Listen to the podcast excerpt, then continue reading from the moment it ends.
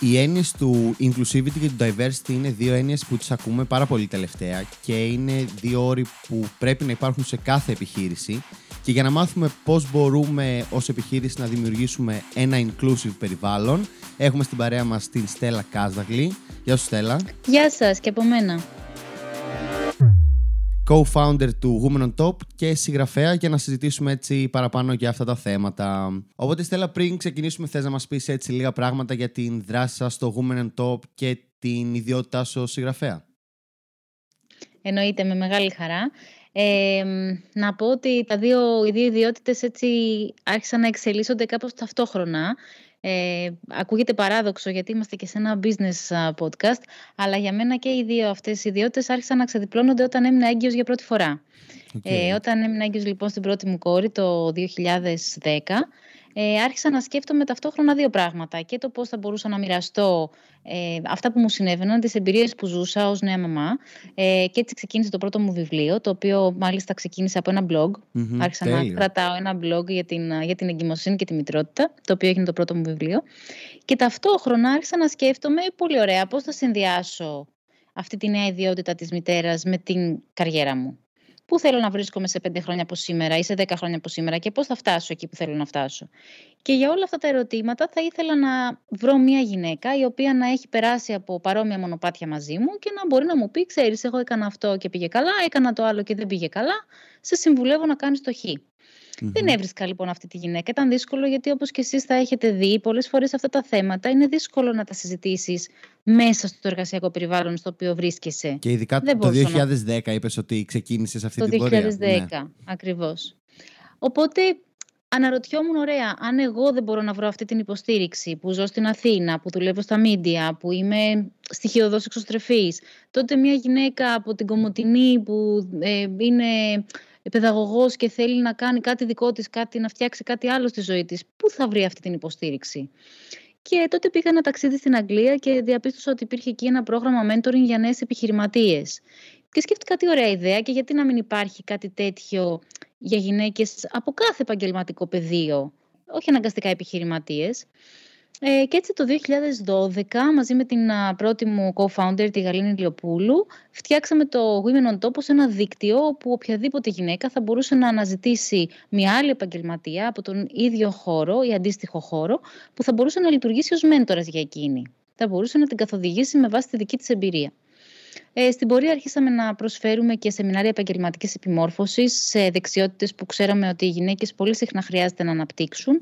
Ε, και το 2016 ξεκινήσαμε και τις πρώτες μας εταιρικές συνεργασίες που μας φέρνουν και στο θέμα της σημερινής συζήτησης, γιατί από το 2016 και μετά ε, ε, άρχισαν να γίνονται όλο και περισσότερες οι επιχειρήσεις που ενδιαφέρονταν για τα θέματα της ισότητας, ναι. ενδιαφέρονταν για τα θέματα της συμπερίληψης, δεν ήξεραν απαραίτητα πώς ακριβώς να τα προσεγγίσουν και σε αυτή τη διαδικασία είμαστε εμείς εδώ για να τις υποστηρίζουμε στο πώς μπορούν να εκπαιδεύσουν το ανθρώπινο δυναμικό τους, να φτιάξουν πολιτικές, να βελτιώσουν τις πολιτικές που ήδη έχουν, να υλοποιήσουν project σχετικά με την ισότητα και τη συμπερίληψη. Πολύ ενδιαφέρον και είναι και ωραίο που το ξεκίνησες από μια δική σου προσωπική ανάγκη, ναι, εμπειρία, να, ναι. να το πούμε. Και είναι λίγο άσχετο, αλλά διαβάζουμε τώρα ένα βιβλίο, το Κλέψεις σαν καλλιτέχνης, που λέει ότι όταν δεν βρίσκεις το βιβλίο που θέλει, γράψε το βιβλίο που θα ήθελες να διαβάσεις. Οπότε κάτι παρόμοιο θα μπορούσαμε να πούμε ότι. Νομίζω αυτό είναι πολύ, μεγάλο, πολύ μεγάλη αλήθεια, πολύ μεγάλο μάθημα ε, ότι χρειάζεται να βασιζόμαστε στην εμπειρία μας, στο ένστικτό μας και στο, στο βίωμά μας, αυτό που πραγματικά χρειαζόμαστε εμείς. Ναι, γιατί κιόλας θα είναι και πιο, όχι αυθεντικό, θα πηγάζει από μέσα, οπότε ίσως είναι και πιο... Ναι.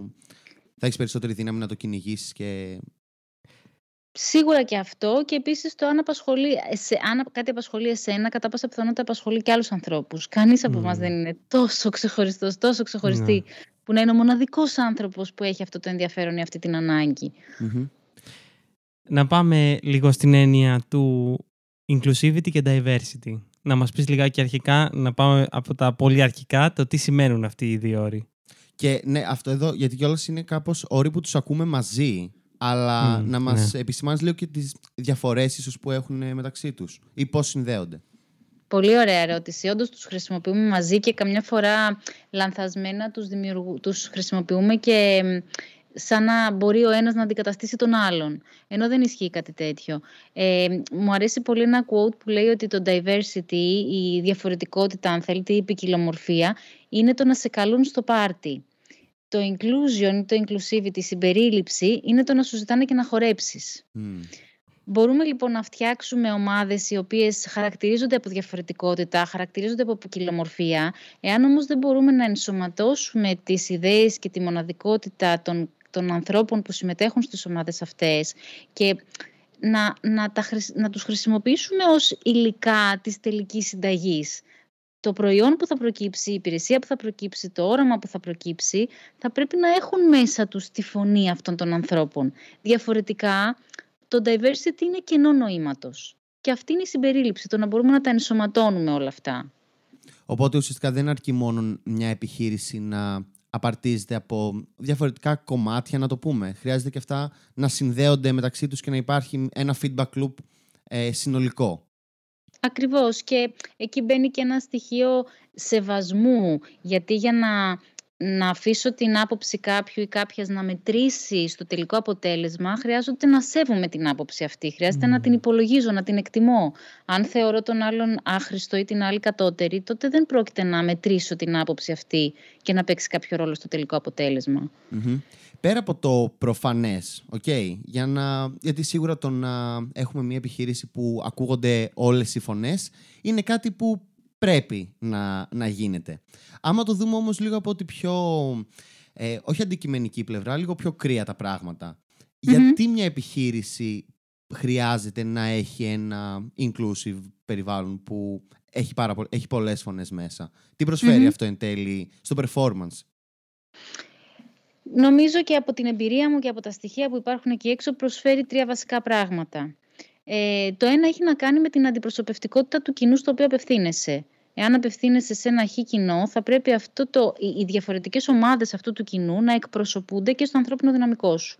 Διαφορετικά, τα προϊόντα και οι υπηρεσίες που θα φτιάξεις δεν θα ανταποκρίνονται στις ανάγκες αυτού του κοινού.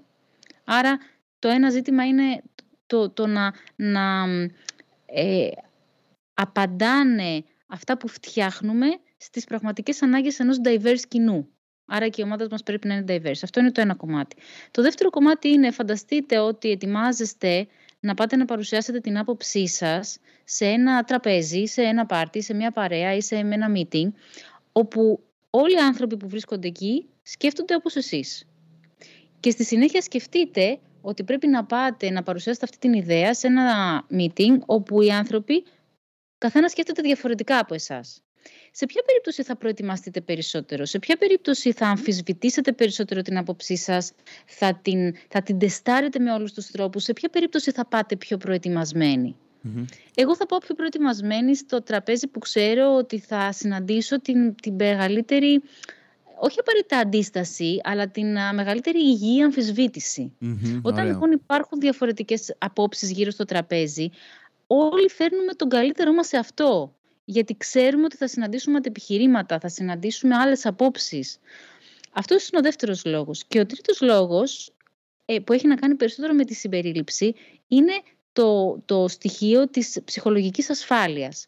Σκεφτείτε ομάδες τις οποίες νιώθατε ότι δεν ανήκετε, ότι ανα πάσα στιγμή κάποιος θα σας επιτεθεί, κάποιος θα σας τιμωρήσει, κάποιος θα σας υποβιβάσει και σκεφτείτε και ομάδες τις οποίες νιώθατε ότι ήσασταν μέλος μιας ομάδας και ότι η ναι. φωνή σας γινόταν σεβαστή και ακουστή.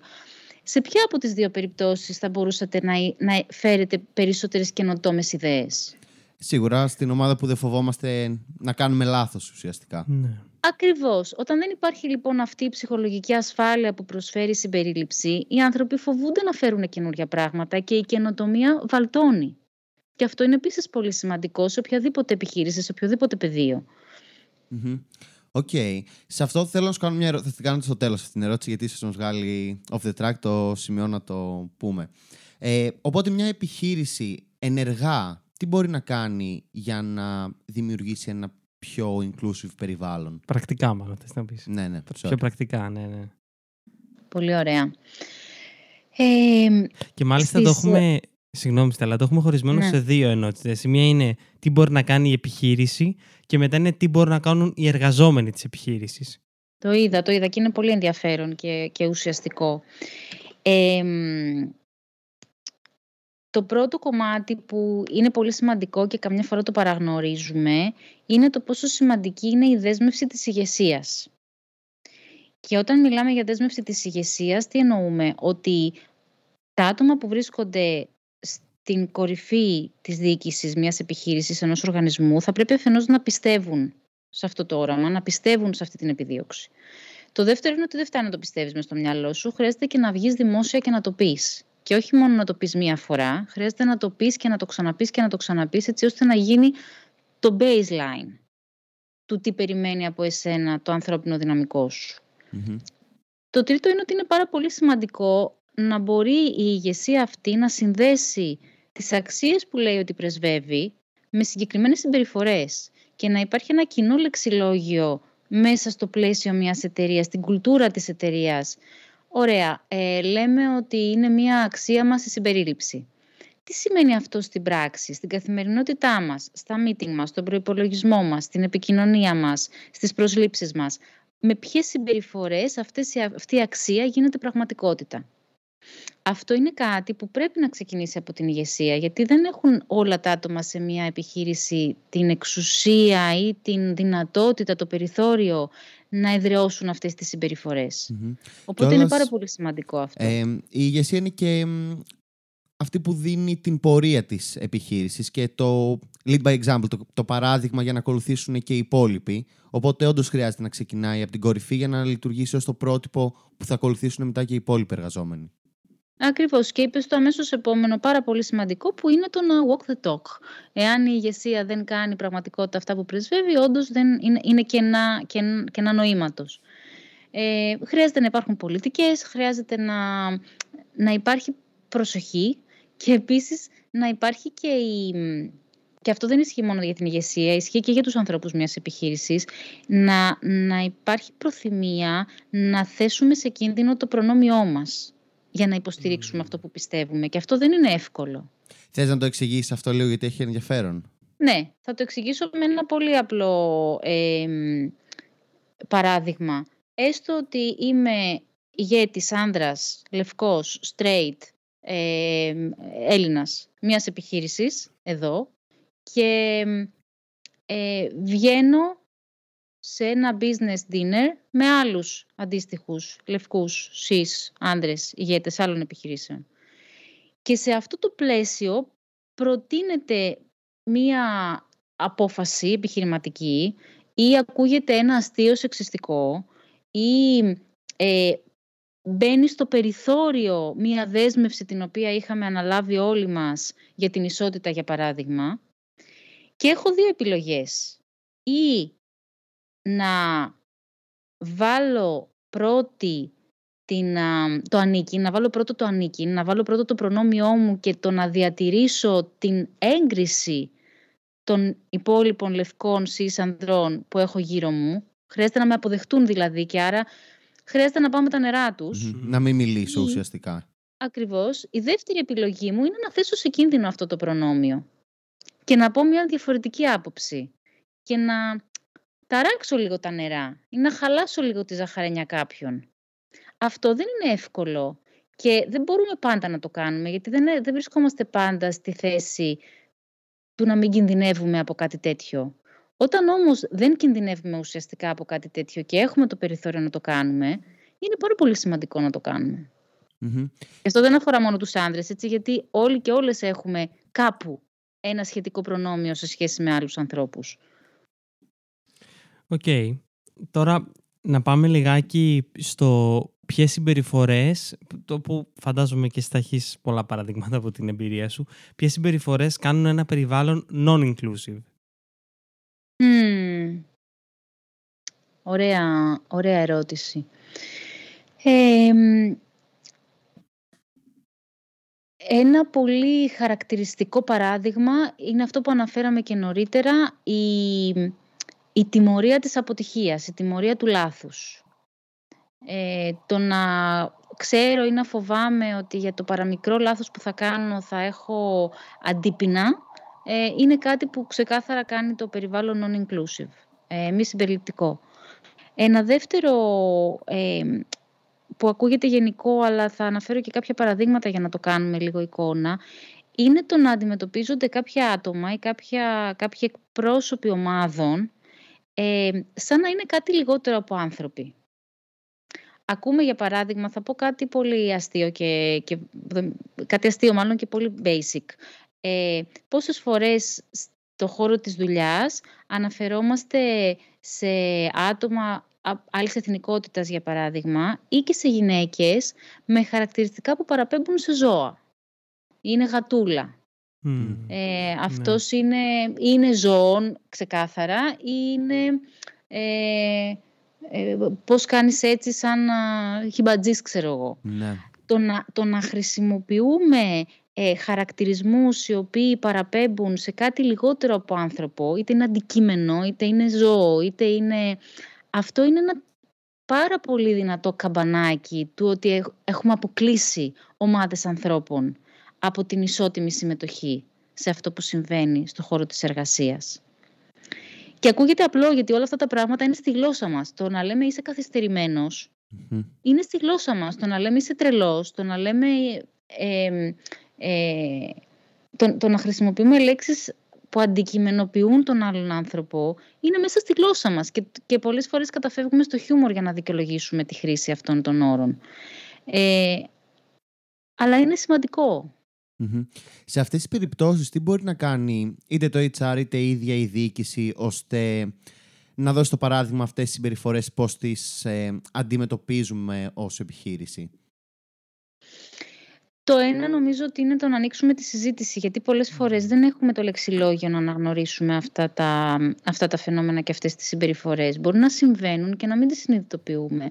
Ε, εγώ δούλευα για χρόνια σε γυναικοκρατούμενο περιβάλλον και δεν μου περνούσε καθόλου από το μυαλό ότι θα μπορούσε ένα γυναικοκρατούμενο περιβάλλον να είναι σεξιστικό. Πώς γίνεται αυτό; Ναι.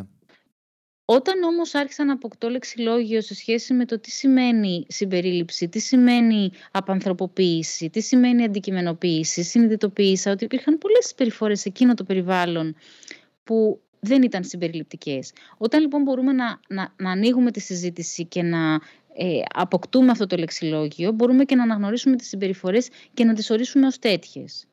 Ε, και το δεύτερο κομμάτι φυσικά δεν έχει να κάνει με το HR και με τη διοίκηση πάντα. Έχει να κάνει με τον καθέναν και την καθεμία από εμάς που πρέπει να, και να βρούμε τα εργαλεία και τους τρόπους και μπορεί το HR να, να βοηθήσει σε αυτό, να προσφέρει αυτή του είδους την εκπαίδευση του πώς μπορούμε να παρεμβαίνουμε όταν συμβαίνουν τέτοια πράγματα δίπλα μας. Όχι απαραίτητα πώς θα αμυνθώ εάν συμβεί σε μένα, αλλά και πώς θα παρέμβω αν συμβεί σε κάποιον άλλον ή σε κάποια άλλη. Mm-hmm. Πώς θα πω ότι εδώ σε αυτή την ομάδα δεν το κάνουμε έτσι, δεν το θεωρούμε σωστό. Σταμάτα το. Και ήθελα σε αυτό το κομμάτι να σε ρωτήσω και σε συνδυασμό με την προηγούμενη, ε, με αυτό που είπες πριν, ότι πολλές φορές δεν κάνουμε εμείς speak up όταν γίνεται κάτι μπροστά μας, γιατί φοβόμαστε ότι θα μπούμε και εμείς σε αυτόν τον στόχο. Πώς μπορεί μια επιχείρηση να θέσει τα πρόσθεση ένα κομμάτι είναι η εκπαίδευση που είπες, ότι να μάθουμε πώς ε, μιλάμε εκείνη την ώρα, πώς επεμβαίνουμε σε εισαγωγικά τι άλλο θα μπορούσε να κάνει ώστε να γίνονται report τέτοιου είδους συμπεριφορές χωρίς να υπάρχει και ο στιγματισμός των ανθρώπων που το κάνουν. Ε, αφενός η ανωνυμία είναι ένα πολύ σημαντικό στοιχείο, δηλαδή θα πρέπει οι επιχειρήσεις να δίνουν τη δυνατότητα στους εργαζόμενους και τις εργαζόμενες να αναφέρουν τέτοιου είδους περιστατικά ανώνυμα. Ε, είναι πολύ σημαντικό. Επίσης, το τι κάνεις κάθε μέρα αφήνει το αποτύπωμά τους στο τι πιστεύουν οι άνθρωποι ότι θα κάνεις. Εάν ένας, ένα άτομο κάνει μια αναφορά στο HR και αυτό το άτομο υποστεί αντίπεινα, κανείς άλλος, καμία άλλη δεν θα πάει να ναι. κάνει την αντίστοιχη αναφορά στο HR. Όταν βλέπουμε όμως ότι αναφέρθηκε κάτι και το πρόβλημα επιλύθηκε με τον χύψη ωμέγα τρόπο, τότε είναι πολύ πιο πιθανό ο επόμενος ή η επόμενη να μπορέσει να κάνει το ίδιο. Και να κάνω μια παρένθεση εδώ. Δεν είναι μόνο ο φόβος που μας εμποδίζει πολλές φορές να παρέμβουμε. Δυστυχώς, και αυτό ισχύει και για, ε, για εκπροσώπους υποεκπροσωπούμενων ομάδων. Για παράδειγμα, ε, γυναίκες οι οποίες έχουν ε, καταφέρει με πάρα πολύ κόπο και πάρα πολλά εμπόδια να φτάσουν σε μια θέση. Ε, άτομα LGBTQ κοινότητας που έχουν καταφέρει να φτάσουν σε μια θέση. Πολλές φορές αυτό που τους κρατάει, μας κρατάει από το να παρέμβουμε σε τέτοιες συμπεριφορές είναι η πεποίθηση ότι αφού εγώ το πέρασα, πρέπει ή δεν πειράζει να το περάσεις κι εσύ. Οκ. Ότι σιγά το πράγμα. Αφού το άντεξα εγώ, θα το αντέξει και ο, δίπλα μου. Ότι έτσι είναι τα πράγματα και ότι εφόσον εγώ βασανίστηκα, ναι. εσύ δεν έχεις δικαίωμα να το περάσεις πιο εύκολα. Okay. Υπάρχει αυτό. OK. Okay. Πολύ ενδιαφέρον αυτό. Εντάξει. Ε, δεν το είχα σκεφτεί ότι όταν έχεις ναι, βιώσει ένα τραύμα, φανταζόμουν ότι θα θέλεις οι άλλοι να μην το βιώσουν. OK. Okay. Ε, θες να μας δώσεις και κάποια παραδείγματα ή αν όχι ονομαστικά σε περισσότερο σε συνθήκες ενός inclusive ε, περιβάλλοντος Ε, αυτό που μου ήρθε πρώτο στο μυαλό και μάλιστα θα το ταιριάξω και με ένα παράδειγμα για αυτό που με ρωτήσατε πριν για το τι μπορεί να κάνει καθένας καθεμία από εμάς. Ε, έκανα σήμερα κάτι το οποίο δεν ήταν καθόλου inclusive. Ε, μου ζήτησαν ένα ραντεβού και επειδή αυτές τις μέρες είναι πολύ πυγμένο το πρόγραμμά μου, πρότεινα να κάνουμε το ραντεβού στις 6.30 το απόγευμα. Η γυναίκα με την οποία μιλούσα δίστασε και μου είπε «Συγγνώμη, αλλά για μένα είναι πολύ αργά. Γιατί θέλω να γυρίσω στο σπίτι και να είμαι με τα παιδιά μου». Ακόμα και αυτό, το τι ώρα προγραμματίζουμε τα meetings σε ένα, σε ένα, σε ένα γραφείο, σε μια ομάδα, ειδικά όταν ξέρουμε ότι υπάρχουν άνθρωποι που έχουν και οικογενειακές ευθύνες, είτε παιδιά, είτε ηλικιωμένους γονείς, είτε ασθενείς, είτε οτιδήποτε, ε, είναι κάτι που, μπορεί να φτιάξει ή να χαλάσει ένα συμπεριληπτικό Ε, το να, το να, να προσπαθώ δηλαδή να κατανοήσω τις ιδιαίτερες ανάγκες μιας ομάδας ανθρώπων ή ενός ανθρώπου μονομένου και να κάνω ό,τι είναι μέσα στο, στα όρια του εφικτού για να ε, σεβαστώ αυτές τις ανάγκες και να επιτρέψω στον άνθρωπο να συνεισφέρει ισότιμα, αυτός είναι ο ορισμός της συμπερίληψης. Και νομίζω ότι και κάτι που μπορούμε να κάνουμε και εμείς προς αυτή την κατεύθυνση είναι το να μιλάμε ανοιχτά γι' αυτό. Μέχρι πριν από δύο-τρία χρόνια, όταν μου ζητούσαν να κάνω ραντεβού απογευματινό, έβρισκα δικαιολογίες και έλεγα: Έχω κάποια άλλη υποχρέωση, έχω ένα άλλο call, οτιδήποτε. Κάποια στιγμή άρχισα να λέω ξεκάθαρα ότι εκείνη την ώρα είμαι με τα παιδιά μου. Γιατί έτσι δίνουμε την δυνατότητα και σε άλλους ανθρώπους να πούν το ίδιο χωρίς να φοβούνται ότι θα στιγματιστούν. και αυτό είναι μόνο ένα παράδειγμα. Πολύ ωραία. Και thank you που το γράφουμε μετά τις 6 αυτό το, το podcast. ναι, ναι. Δεν το είχαμε... Ούτε αυτό ήταν κάτι που είχα, είχαμε σκεφτεί ποτέ. Ε, Παντελή, κάποια ερώτηση; Εγώ έχω αυτή την ερώτηση που δεν έκανα πριν. Όχι, είμαι, είμαι κομπλέ νομίζω. Αυτό που ήθελα να σε ρωτήσω είναι ότι τα τελευταία χρόνια έχουμε δει ότι για να αντιμετωπίσουμε κάπως την ανισότητα που υπάρχει στις ε, θέσεις εργασίας ε, μεταξύ ανδρών, γυναικών, LGBTQ, το, το ποσοστό που καταλαμβάνουν ε, θέση στην εταιρεία, έχουμε δει να γίνονται ενέργειες ώστε στοχευμένα να προσληφθεί κάποια γυναίκα ή κάποιο άτομο από το LGBTQ+. Και υπάρχει ο αντίλογος ότι αυτή εδώ η ενέργεια από μόνη της δεν είναι συμπεριληπτική. Θέλεις λίγο αυτό να μας το εξηγήσεις; Μιλάς φαντάζομαι για, τα, για τις περιπτώσεις ποσοστώσεων, για τις περιπτώσεις Μπράβο, που ναι, επιβάλλονται... Ναι, ναι. Ωραία. Ε, καταρχάς να πω για τις ποσοστώσεις που αφορούν τις γυναίκες. Ε, όπου εφαρμόζεται μέτρο ποσοστώσεων, αυτό αφορά το υποεκπροσωπούμενο μέρος. Πράγμα που σημαίνει ότι ε, σε, μια, σε ένα board ε, χρειάζεται να έχω 20-25% γυναίκες που είναι η υποεκπροσωπούμενη ομάδα. Ε, αντίστοιχα στην, στην πολιτική, για παράδειγμα, στα, στα ψηφοδέλτια, ε, η εκπροσώπηση αφορά και τα δύο φύλλα. Δηλαδή, κανένα φύλλο δεν μπορεί να πέσει κάτω από το 30% ας πούμε, στην περίπτωση της πολιτικής, κάτω από το 25% στα, στα boards. Οπότε, αυτό από μόνο του είναι συμπεριληπτικό, γιατί διασφαλίζεις ότι καμία από τις ομάδες δεν θα εξαφανιστει από το σύνολο.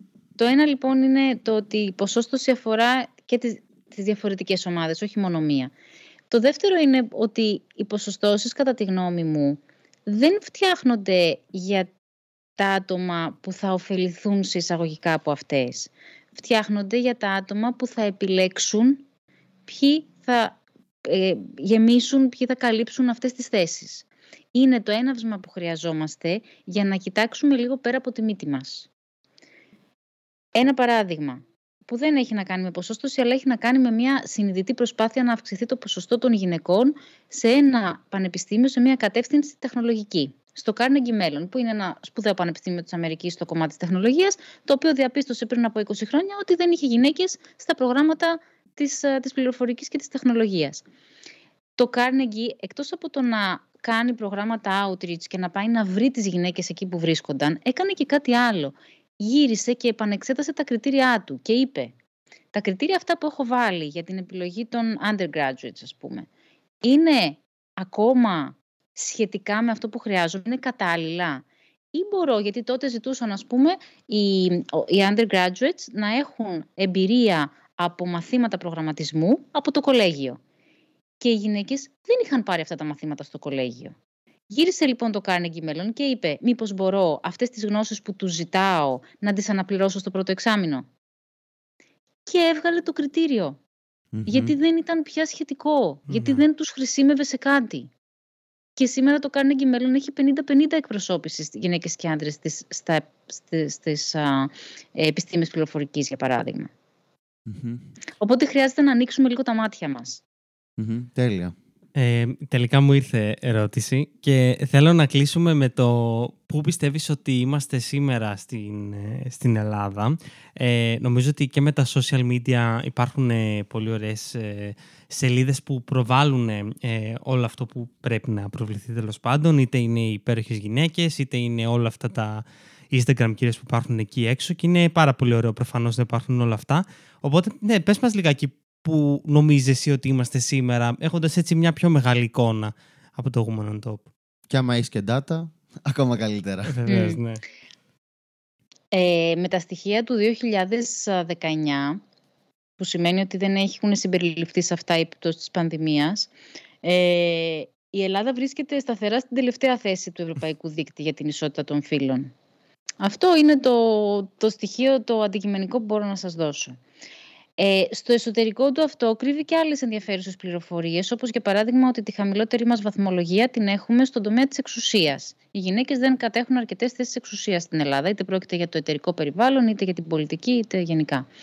Ε, έχουμε αρκετά χαμηλή βαθμολογία στο θέμα του χρόνου. Πράγμα που σημαίνει ότι οι γυναίκες και οι άνδρες έχουν διαφορετικές ευκαιρίες σε σχέση με το που αφιερώνουν το χρόνο τους, γιατί οι γυναίκες αναλαμβάνουν ακόμα μεγαλύτερο μερίδιο ευθυνών φροντίδα στο σπίτι. Ε, υπάρχουν λοιπόν πάρα πολύ ενδιαφέροντα στοιχεία που μπορεί να, βγα... ενδιαφέροντα στοιχεία που μπορεί να βγάλει κανείς από αυτό. Ε, για μένα έχουν γίνει πολλά βήματα. Ε, χρειαζόμαστε πάρα πολύ δουλειά ακόμα στο πώς βλέπουμε τις γυναίκες, το αν τις βλέπουμε ως ισότιμα άτομα ή ως αντικείμενα ή ως φροντιστριές μόνο. Αυτό είναι ένα μεγάλο κομμάτι που δύσκολα αλλάζει. Ε, θα αλλάξει όμως σιγά σιγά. Ε, ένα, και ένα, ένα δεύτερο κομμάτι που βλέπω να είναι ε, δύσκολο για την ελληνική κοινωνία ειδικά είναι το αντίστροφο. Το ότι όσο και αν πιστεύουμε πως οι γυναίκες πρέπει να είναι δυναμικές, πρέπει να μπουν στα ανδροκρατούμενα επαγγέλματα, πρέπει να είναι ισότιμες, πρέπει, πρέπει, όταν βλέπουμε έναν άντρα με σκούπα, mm. ζοριζόμαστε. Και δυστυχώς δεν γίνεται να έχουμε και την πίτα ολόκληρη και το σκυλοχορτάτο. Δεν γίνεται και οι γυναίκες να κατακτήσουν ισότιμες θέσεις και οι άντρες να μην πιάσουν μια σκούπα δύο φορές. Οπότε, ε, γιατί αυτό σημαίνει ότι οι γυναίκες και θα έχουν τις, τις θέσεις έξω στην αγορά εργασίας, αλλά και θα σκουπίζουν και, και ταυτόχρονα την υπόλοιπη μέρα. Ναι. Αυτό λοιπόν είναι ένα εμπόδιο που χρειάζεται ακόμα να δουλέψουμε. OK. Okay. Ε, thank you, Stella. Ευχαριστούμε πολύ. εγώ. Θα έχουμε τα links για το Women on Top και το LinkedIn σου, τα social σου στο businessundercover.gr. Ευχαριστούμε πολύ που μας ακούσατε. Άμα δεν έχετε κάνει εγγραφή στο newsletter μας businessundercover.gr θα πάρετε ένα δωράκι την ψηφιακή εργαλειοθήκη που έχουμε κάνει με tools για να χρησιμοποιήσετε στο project σας και BU Plus θα ακούσετε την έξτρα ερώτηση που θα κάνουμε με την Στέλλα και υποστηρίζετε το podcast. Ευχαριστούμε πολύ. Καλή συνέχεια.